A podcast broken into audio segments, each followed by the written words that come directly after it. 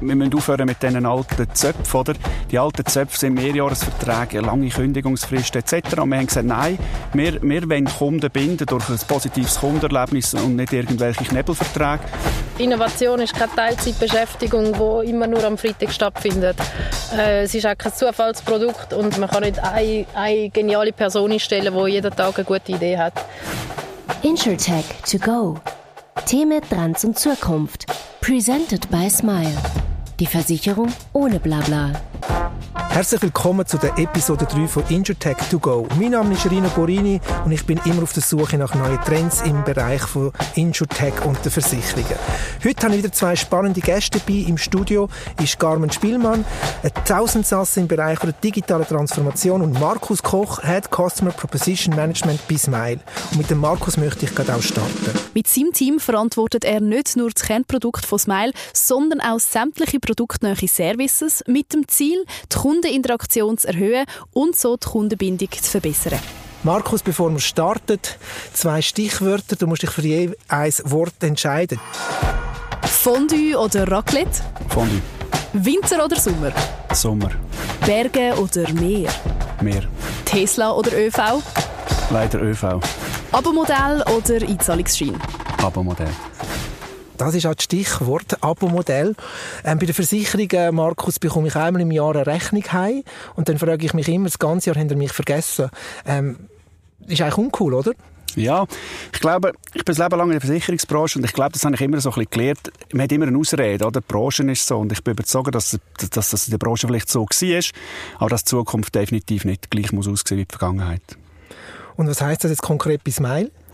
Ich glaube, wir müssen schaffen, dass wir neben der Rechnung, und wenn wir Glück haben, haben wir noch einen Schadenfall, dann können wir uns immerhin beweisen, warum der Kunde so viel Geld zahlt, dass wir Touchpoints sinnvoll können erhöhen Das heißt mit Services, die wir schon entwickelt haben, wie einen Drive Coach, ein Gratisversicherung, Freemium-Modell, das jetzt auch live ist. Mit so Themen können wir sicher Kundeninteraktionen sinnvoll erhöhen. Und ich glaube, das macht uns dann auch einzigartig. Das ist ja, glaube ich, auch einer von deinen Jobs, ähm, die Kundeninteraktionen zu erhöhen, einen Touchpoint. Ähm, wie muss ich mir das vorstellen? Also willst du noch mehr Versicherungen verkaufen, Marino Borini? Das würden wir natürlich gerne machen. Nein, es geht hauptsächlich darum, dass das Customer Proposition Management nicht nur, wie das in anderen Versicherern der Fall ist, ein, ein, ein Produkt, das Kernprodukt herstellt und verantwortet, sondern dass wir zusammen im Team eben genau so Themen erarbeiten, wo wir sagen, okay, das ist, das ist eine sinnvolle Kundeninteraktion, produktnah, das wetten wir schon, also es ist nicht irgendein Marketing-Gag, das wäre nicht bei mir, aber dass wir zusammen Sachen können entwickeln können, die der Kunde auch wirklich nützt und einen Mehrwert drin sieht. Und so werden wir wahrscheinlich, oder werden wir sicher viele Punkte bringen, dass wir die ganze Value Proposition äh, werden können verbessern. Also die Hausratversicherung oder die Auto Versicherung steht gar nicht mehr im Zentrum. Sie ist natürlich das Kernprodukt, das ist ja so, aber ich bin überzeugt, man kann sich heute nicht über das Kernprodukt äh, differenzieren. Also, ob jetzt Allianz, AXA, Helvetia, ja, man hat eine Hausratversicherung und im Schadenfall zahlt sie und wie du gesagt hast, einmal im Jahr kommt die Rechnung. Ich glaube, darüber gewinnt man den Krieg in Zukunft nicht, sondern man muss eben schaffen, das Erlebnis drumherum so zu gestalten, dass der Kunde sagt, ah, ich bleibe bei der Smile wegen dem Ganzen drumherum und nicht im, im Kernprodukt sich vergleichen. Das ist eigentlich gerade ein gutes Stichwort. Wir sind auf die Straße gegangen und haben die Leute gefragt, ob sie Sie den Unterschied kennen von der Versicherung A oder Versicherung B? Nein, den Unterschied kenne ich nicht. Ich bin selber bei der AXA versichert, aber ich weiß nicht, wie die zwei unterscheiden, ob es etwas anderes ist oder ob es vielleicht sogar das gleiche ist. I don't know. Ich kann mich jetzt nicht mehr genau erinnern. Ich bin dort vor allem auf so Packages gegangen und dort war es bei der Zürich einfach teurer, gewesen, um die 30, 40 Franken teurer wie bei der AXA. Der Unterschied ist sicherlich im Preis, würde ich jetzt mal sagen. Ich stimme voll und ganz zu. Preis-Leistung. Die eine ist günstiger und die andere ist teurer. Und sonst kommt paris.ch. Also ich habe damals einfach bei der Smile meinen ähm, Vertrag abgeschlossen, weil die am günstigsten waren. Aber dementsprechend habe ich auch nicht genau geguckt, was die Leistungen von den verschiedenen Versicherungen sind. Markus, ich höre vor allem Preis raus. Ist das eine Differenzierung heutzutage? Es ist eine der Differenzierungen. Wir kennen es, es ist Produkt oder Preis oder eben dann das Drumherum, die Community schaffen. Ich bin überzeugt, der Preis ist entscheidend. Warum ist der Preis entscheidend? Weil erstens Camparis äh, pusht das Ganze natürlich richtig Preissensitivität, aber es ist auch so relevant, weil Kunden verstehen Produktunterschied nicht. Oder? Also, gehen Kunden fragen, wir haben jetzt gesehen, was ist ein Unterschied in der tiefsten Deckung in der Hausrat, das wissen sie nicht, das interessiert sie nicht, das ist ein Low-Involvement-Produkt, wo man eigentlich gar nicht will, sich damit befassen Also schaut man auf das, was man kann, das ist für einen Nicht-Versicherungsfachmann mal der Preis. Mhm. Gut, gehen wir mal ein bisschen weiter und ein bisschen überlegen, auch wie man innoviert, wie man ein Produkt, neue Produkte können, ähm, ähm, äh, entwickeln Und dazu haben wir auch Garmin Spielmann eingeladen und sie wird mit uns ein bisschen auch ähm, diskutieren, wie eigentlich so Innovationsprozesse heute aussehen und wie man eigentlich ein digitales Geschäftsmodell kann transformieren, also das Geschäftsmodell überhaupt kann transformieren. Und ähm, herzlich willkommen, Carmen. Carmen Spielmann. Sie ist Gründerin, Beraterin, Strategiedirektor und Verwaltungsrätin in verschiedenen Unternehmen. Sie bringt in diesen Funktionen ihre Erfahrungen bei der digitalen Transformation ein. Hallo miteinander. Schön, dass du da bist. Privat interessierst du dich für Versicherungen? Ja, ich schaue jetzt den Markus. Nein, leider nicht so ganz. Es ist für mich sehr ein unemotionales Thema. Äh, ich verstehe meistens eher Fachchinesisch. Es ist kompliziert, verwirrend und ich habe nicht wirklich eine Übersicht. Und mhm. ich zahle seit vier Jahren eine Versicherung, äh, wo ich nicht mal weiß, wie was genau. Das sind 16 Franken 70 im Monat, ähm, weil ich mal auf einen Versicherungsberater irgendwie bin, der mir eine Versicherung wechseln wollte. Ähm, aber du hast keine Ahnung, was es für eine Versicherung ist? Nein, aber ich weiß, dass es in einem Jahr abläuft. Aber du hast wahrscheinlich den Zeitpunkt kann. verpasst zum Richtig. Künden, oder? das ist ja bei euch möglich, ähm, dass man jederzeit kann künden kann, ähm, Markus, oder? So wie Netflix eigentlich ich künde. Genau. Das haben wir vor äh, zwei Jahren lanciert und haben gesagt, okay, wir müssen aufhören mit diesen alten Zöpfen, oder? Die alten Zöpfe sind Mehrjahresverträge, lange Kündigungsfrist etc. Und wir haben gesagt, nein, wir, wir wollen Kunden binden durch ein positives Kundenerlebnis und nicht irgendwelche Knebelverträge. Und darum haben wir angefangen, äh, alle sämtlichen Verträge von uns haben 14 Tage auf Ende Monat Kündigungsfrist. Also wenn der Kunde zufrieden ist, kann er auf Ende Oktober bei uns gehen. Carmen, der Markus hat vorher von produktnahen Services gesprochen im, im, Versicherungsbereich. Kannst du dir vorstellen, von deiner Versicherung ähm, etwas anderes bekommen als eben eine Hausratversicherung oder Privathaftpflichtversicherung? Das kann ich mir sehr gut vorstellen, ja. Ich bin äh, jemand, der beruflich sehr eingespannt ist. Privat bin ich gerne in den Bergen oder im Wasser. Und äh, was ich nicht so gerne mache, ist mich mit so administrativen Themen umschlagen. Das heißt, wenn ich eine Art digitalen Assistent hätte, wo, wo mir einen Überblick gibt über meine Versicherungen, Krankenkassen, Vorsorge, Kreditkartenabrechnungen und mir das alles irgendwie bündelt ähm, und, äh, und offenlegt und, und für mich managt, würde ich sofort äh, so einen Service buchen. Und wie gehen ihr jetzt da vor, Markus, eben, wenn man zu produktneu versichern, also produktneue Dienstleistungen entlang von der Journey am Kunden oder der Kundin anbieten? Ja, also wichtig ist sicher immer, dass es muss ein, es muss ein Mehrwert sein, oder? So die Innen-Aussensicht und Aussen-Innensicht, da ist ja die Branche auch nicht sehr bekannt, dass wir sehr gut sind, oder? Äh, es muss einen Mehrwert bieten für den Kunden, es muss eine Interaktion geben für uns und es muss irgendwo ein, Differenzierungs-, ein Differenzierungsmerkmal sein. Und ja, wir entwickeln so Sachen ja nicht immer selber, also wir sind eigentlich wie viele andere auch, wir schauen mal ein bisschen die schöne Welt raus und, und wie der Name es äh, schon sagt, äh, das Netflix der Versicherung, wir benchmarken uns halt nicht mit der traditionellen traditionellen grossen Versicherer in der Schweiz, sondern wir schauen in andere Branchen, in Konsumgüterbranchen, aber auch über Grenzen raus nach China, wo wir sicher mit Ping An jemanden haben, der sehr voraus ist in der, in der Branche und, und eigentlich auch viel, das darf man so zugeben, ein bisschen ab, und, und, und kopieren. Ähm, Garno, du hast ja eine Passion für disruptive Geschäftsmodelle.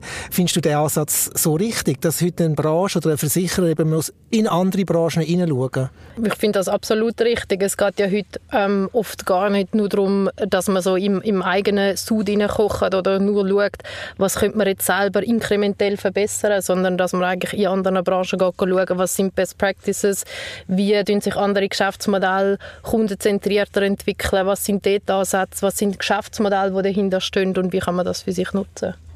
Ja, ich glaube, das ist ein sehr guter Punkt. Oder? Die Branche hat oft ein das Gefühl, ja, wir vergleichen uns jetzt untereinander, oder? Ja, unter der, aber ist der, oder wie sagt der Spruch, unter der Blinde ist einjährige auch ein Vorteil, so geht der Spruch. Genau. Ja, nein, man sollte sich vielleicht benchmarken mit anderen Branchen, weil der Kunde erlebt ja heute nicht eine Versicherung und sagt nachher, ah, cool, ich gehe jetzt wieder zu einer anderen Versicherung, die ist auch schlecht. Nein, er hat heute Erlebnisse wie eben Netflix zum Beispiel, mhm. aber auch Spotify, oder? Spotify, einfacher Zugang, Kreditkarten hinterlegen, sich nicht mehr kümmern darum. Ja, und ich, ich höre viel zu wenig Musik. Ich bin gleich dort und zahle jeden Monat meine mhm. 12 Stutz, oder? Und das ist, glaube ich, man muss ein bisschen schauen, wo man sich benchmarkt und da ist vielleicht unsere Branche nicht die optimal. Wir haben ja die Versicherung Innovations Labs, ähm, Innovation Friday, da, da muss doch ganz viel cooles Zeug rauskommen. Ja, da habe ich meine eigene Meinung, was das betrifft. ich bin da gar nicht großer Fan von so Innovation Labs. Ich glaube auch, in der Vergangenheit hat sich ein bisschen gezeigt, es, ist, es kann mal etwas rausschießen. Meistens ist es äh, sehr kostspielig und relativ wenig Erfolg. Äh, ich bin nicht der Meinung, dass man kann sagen okay, jetzt, jetzt stellt man mal ein paar innovative Leute an, und dann tut man sie in ein Lab und dann kommt dann da der Grosswurf, oder? Ich glaube, äh, es, ja, der Mensch ist im Grundsatz eigentlich innovativ. Und da bringe ich immer gerne die Story von den Babys und den Kleinkindern, oder? Ein Kind ist eigentlich extrem innovativ, probiert aus und macht Fail after Fail, oder? Es geht zehnmal um, oder? Und die Lernkurve von einem Kind ist exponentiell, oder? Und dann kommt so ein bisschen der Erziehung von uns Schweizer und das heisst es einfach nicht scheitern. Ja, nicht scheitern, mach nicht, was peinlich ist. Und, und das nimmt es uns ein bisschen. Und ich glaube, als, als, als Versicherung, wenn du ein Umfeld schaffst, und das fängt sehr weit oben an, das muss das Management tragen, ein Umfeld schaffen, wo man darf innovativ sein aber wo man auch darf scheitern Ich glaube, das ist es. Und, und jetzt nicht auf den Markt go, go suchen, ob man so der innovativste Mensch findet. Daheim haben das nicht gesehen, aber Carmen hat genickt, oder? Du siehst es ähnlich. Also so hey, Innovation Labs. Ja, ich kann das nur unterstreichen. Oder Innovation ist keine Teilzeitbeschäftigung, die immer nur am Freitag stattfindet. Äh, es ist auch kein Zufallsprodukt und man kann nicht eine, eine geniale Person einstellen, die jeden Tag eine gute Idee hat. So funktioniert es nicht, oder? Sondern es geht um Massen von Ideen. Wir müssen sehr viel schlechte und mittelmäßige Ideen generieren, um, um auf eine gute Idee zu kommen. Und ich glaube, das braucht wirklich zum einen eine Kultur, die das zulässt, oder wie der Markus sagt, dass das Scheitern oder eine schlechte Idee haben nicht, äh, nicht das Versagen ist. Ähm, es braucht aber auch eine Organisationsform und Prozess, wo, wo die Innovation zulässt. Aber da, scheitert es doch schon wieder, weil Ende Jahr wird abgerechnet. Ähm, man kann ja nicht einfach auf Ende Jahr innovieren und dann, mh, hm, oder muss am Schluss gleich Zahlen bringen. Also eigentlich du sprichst es an, die Organisationsform muss man ändern, ähm, wahrscheinlich auch die ganze, das ganze Leadership, oder? Ja, also ist ein großer Punkt. Oder? Und ich glaube, für das könnte man sich auch noch mal zwei Stunden äh, Podcast füllen. Da hat der Markus sicher auch noch ein, zwei Input, was man alles sollte ändern. Ich glaube, wenn ich vergleiche, oder ich bin jetzt gerade im Sommer wieder zwei Monate in Palo Alto gewesen, wenn ich vergleiche, was so einer der Hauptunterschiede ist zwischen wie dort damit umgegangen wird und, und wie wir damit umgehen, ist einfach so eine Kultur von, wenn jemand eine Idee hat, suchen wir oder überprüfen wir, finden wir irgendeinen Konsens in dieser Idee? Ähm, ist das irgendwie ähnlich wie etwas, was wir schon machen? Dann finden wir es gut. Ähm, ist, finden wir keinen Konsens und ist es irgendwie zu weit weg, äh, dann finden wir sehr schnell ein Aber, warum das alles nicht funktioniert. Ähm, und, und dort äh, finden wir in Amerika Kultur oder gerade in Palo Alto Kultur, wo man sagt, ja und, ja und wir könnten noch das und aufbauend könnten wir in diese Richtung gehen und ich habe einen Kollegen, der das kann. Und das, das generiert einfach eine ganz andere Art von, von Kreativität äh, und Innovation. Ist das bis mal erlaubt, Scheitern? Oder haben eben die Why-Not-Kultur statt Ja, aber? Also ist die, wir sind so ein grosser Laden geworden, auch 80 bis 100 Mitarbeiter? Nein, nein, wir sind etwa 65 Leute. Okay. Und ja, definitiv gibt es die Kultur. Sie wird natürlich auch getrieben von der Erwartung, die unser Chef hat. Äh, ist auch lange in Amerika gewesen, hat dort auch gewiss nichts mitgenommen. Ich glaube wirklich, wie du gesagt hast, das ist so ein bisschen auch eine Kultursache, oder? Aber ich bin bei dir, oder? Schlussendlich braucht man Wachstumszahlen. Wir gehören auch einem Konzern, der Helvetia, oder? Und wenn du da nicht Zahlen lieferst, dann musst du dann auch nicht mit dem Innovativsten immer kommen. Und wir haben Glück, wir dürfen wirklich äh, gute Wachstumszahlen hinlegen seit, seit zwei Jahren. Und das gibt dann auch irgendwie den Freiraum, den wir überkommen. Und da sind wir auch sehr dankbar, dass uns die Helvetia den Freiraum gibt, dass wir eben auch innovativ dürfen sein. Und wenn man innovativ ist, dann gibt es auch Projekte, die scheitern. Und da wird niemand gelüncht bis jetzt noch nicht. ähm, was mich auch immer so ein bisschen fuchst, äh, Garmin, du kannst du vielleicht auch aus Baualter ein bisschen erzählen. Gewisse Unternehmungen sagen jetzt, wir brauchen eine Digitalisierungsstrategie, oder? Ähm, dann müssten wir ja konsequenterweise auch eine Analogstrategie haben, was ja völliger Bullshit ist. Ähm, es braucht doch gar keine Digitalstrategie, oder? Ich sehe das gleich. Es braucht einfach eine Strategie, oder? Und, und wenn man auch historisch zurückschaut, es gibt Unternehmen, die seit 100, 200 Jahren bestehen. Ähm, und das sind nicht Unternehmen, die vor 100 Jahren Digitalstrategie hatten, sondern das sind Unternehmen, die in der Lage sind, sich immer wieder anzupassen, aufgrund von technologischem Fortschritt, der stattfindet, aufgrund von Veränderungen in der Umwelt, die es gibt, ähm, oder auch, wenn man Globalisierung so als Gesamtthema anschaut, das sind Unternehmen, die es einfach schaffen, sich fortlaufend zu transformieren. Und das ist die eigentliche Superpower, ähm, wo wir, wo wir schaffen in der Organisation. Wie ist das so bei Smile auch all jederzeit sich versucht zu umbauen sozusagen, also an den neuen Marktgegebenheiten zu orientieren? Ja, wir müssen den Status quo halt hinterfragen, oder? Das ist ein bisschen so das Branchenübel, oder? Man muss schauen, man muss aktiv sein, man muss reagieren darauf. Äh, ja, ist aber auch ehrlich gesagt einfacher für eine kleinere Einheit wie ein Smile das ist, oder? Ich bin lange, meine Vergangenheit sind Grosskonzerne gewesen, Weltkonzerne. Dort, dort, es liegt ja nicht an den Leuten, dass sie nicht möchten. Das ist vielleicht einfach auch die Rahmenbedingung, die in diesen grossen Unternehmen nicht gegeben ist und das ist, wird enorm schwierig sein, dass man sich in diesem Bereich weiterentwickeln kann, dass die eine super Strategie haben. Das glaube ich jeder Schweizer Schweizer Versicherung. Die Frage ist einfach, ist, sind die Rahmenbedingungen da, um die dann auch wirklich effektiv umzusetzen? Und da haben wir als Smile halt schon als kleines Start-up in einem Grosskonzern definitiv grosse Vorteile. Wichtig ist ja auch vor allem, dass man die Mitarbeitenden entlang von dem Journey, von der Reise, die man in Angriff nimmt, nicht verliert, oder? Das ist ein extrem wichtiger Punkt. Und es ist ja auch vielleicht mit ein bisschen Angst verbunden, Digitalisierung, Abbau, Automatisierung. Wie machen die das bei Smile? Ja, es ist ein Punkt, wo man natürlich auch diskutiert hat, oder? Automatisierung, Digitalisierung, es, es kostet irgendwo Arbeitsplätze, oder? Die Frage ist einfach, wo man sich muss stellen, ist die Zukunft noch so, dass man sehr repetitive Tätigkeiten mit, einer, mit einem Menschen machen Und wir haben doch jetzt viel automatisiert die letzten zwei Jahre und wir haben die Mitarbeiter dadurch noch können motivieren. Warum?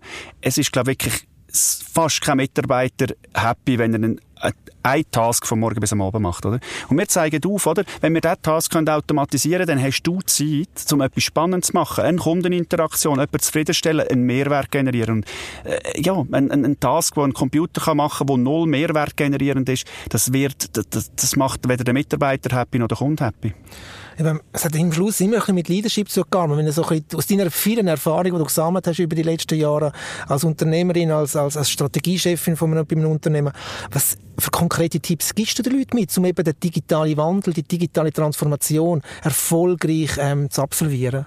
Hey, auch wieder eine sehr grosse Frage, ähm, wo nicht kann irgendwie bottom-up aus der Organisation aus stattfinden. Es ist wirklich Chefsache, es ist auch Sache vom Verwaltungsrat, die entsprechenden Rahmenbedingungen zu setzen. Ähm, oder, und, und für mich so ein Punkt das Grundverständnis von, was ist Strategie. Strategie ist nicht, ich als Chef gebe vor, wie die nächsten fünf Jahre aussehen und dann rennt meine Armee von Mitarbeitern los und setzt das um. Strategie heißt, ich als Chef ähm, gebe eine Logik vor, die zeigt, wie wir in Zukunft können könnten miteinander als Unternehmen gewinnen. Und dann geht es darum, dass jeder Tag Mitarbeiter dieser Logik folgen und unternehmerische Entscheidungen können treffen in dem Ganzen. Und wichtig ist halt auch, dass man dann die Incentivierungsstruktur auf das anpassen. Das heißt, man hat dann nicht mehr fixe Jahresziele, ähm, die so abstrakt sind, dass ich als Mitarbeiter nicht verstehe, was die am Unternehmen bringen, sondern ich muss incentiviert werden, dass ich jeden Tag Entscheidungen treffe, die am Unternehmen etwas bringen. Das erinnert mich so ein bisschen an die Netflix-Story, das Buch No Rules, mhm. wo, wo eigentlich auch sagt, in dem Buch, der, der Gründer von Netflix, du als Mitarbeiter musst immer im besten Interesse vom Unternehmen handeln, oder? Mhm. Was eigentlich noch relativ anspruchsvoll ist, die Mitarbeitenden die Verantwortung in die Hand zu geben, dass sie das auch machen, oder? Wie machen die das bis Mail? Also, die Verantwortung auch übernehmen.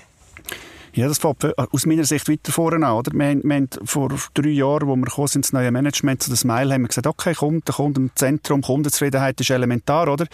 Und dann haben wir mal geschaut, oder? Aber du kannst nicht, das kannst du nicht als Slogan nehmen und kein Mitarbeiter hat Kundenzufriedenheit als Ziel, oder? Und wir tun bei jedem Mitarbeiter von der Smile, vom Postdienst bis zum CEO, hat Kundenzufriedenheit als Ziel. Und jeder hat ein Wachstumsziel. Und jeder hat, es, es haben sehr viele Ziele gemeinsam, oder? Und wir tun die regelmäßig kommunizieren definieren, wo stehen wir und warum brauchen wir das, oder? Communication Why, oder? Das ist enorm wichtig, dass du vom Sachbearbeiter bis zu einem äh, Mathematiker alle kannst mit auf die Reise nehmen und ich meine, was, halt, was ich rausgehöre, oder wo du sagst, Markus, ist, ist die Nähe, die ihr habt zwischen der Chefetage und den Mitarbeitern. Das muss ja, die Kommunikation ist am Ende des Tages Interaktion, es ist ein gegenseitiges Challenge, ein Diskutieren, ein Verständnis schaffen ähm, und das braucht die Nähe und das, das sehe ich bei vielen größeren Konzernen, dass sie es nicht schaffen, die Nähe wiederherzustellen. Ja. Was natürlich auch schwieriger ist, wir sind auf einem Stock, ein mhm. grosses Büro. Ja, du spürst es, oder? Wenn du international mehrere Standorte bist, wird es dann schon auch schwieriger. Carmen, noch zum Abschluss. Ähm, du bist jung, ähm, kommst da mit einem, also mit einem neuen Mindset. Du bist Verwaltungsrätin bei verschiedenen Firmen. Ähm, ich könnte mir noch vorstellen, dem Verwaltungsrat hat es noch eher ältere Herren auch. Wie, wie kommst du da zu Schlag, denen, deine, dein Mindset so mitzugeben, um zu sagen, hey, wir müssen etwas ändern? Also ja, ich bin sicher in der, in der äh, junges Profil äh, in diesen Verwaltungsräten, wo ich drin bin, ähm, wobei ich schon generell sehe, dass das Durchmischung steigt. Ähm, und das ist ehrlich gesagt auch mein Ansatz. Oder ich gehe nicht rein und schlage dort auf und bin der Meinung, ich habe, ich habe die Weisheit mit dem Löffel gegessen und, und erkläre jetzt mal allen, wie es funktioniert, sondern ich respektiere das Unternehmen, wie es ist. Ich versuche, den Rhythmus vom Unternehmen zu verstehen und, und warum das Unternehmen dort ist, wo es heute ist. Ähm, ähm, und versuche dann meine Position dort einzugeben. Ich glaube nicht, dass es nur eine Kraft braucht, eine junge digitale Kraft oder eine ältere, vielleicht analoge Kraft, sondern ich glaube, dass es eben das Miteinander und die Kollaboration braucht. Und das ist ähm, heute noch nicht immer eine Selbstverständlichkeit in der, in der Arbeit vom Verwaltungsrat, aber etwas, wo ich sehr positive Tendenzen sehe. Spannend. Abschlussfrage zu dir, Markus. Ähm, du all deine Tätigkeiten haben auch einen Auftrag, nämlich die Kunden Kundeninteraktionen zu erhöhen an den Touchpoints? Was ist dort die grösste Herausforderung? Ich glaube, dass man sie nachhaltig erhöhen kann. Oder jetzt so einen One-Shot rausbringen, ist relativ einfach, oder? Aber es muss repetitiv immer wieder, und der Kunde muss immer wieder den Mehrwert sehen, weil er macht nur mit, wenn er den Mehrwert sieht. Ich glaube, dass es nachhaltig ist, das wird wahrscheinlich die Herausforderung sein, wo wir sicher in den nächsten Wochen und Monaten müssen, müssen daran arbeiten müssen. Wir haben gute Sachen äh, auf den Markt gebracht, Drive Coach, äh, Smile Shopping etc.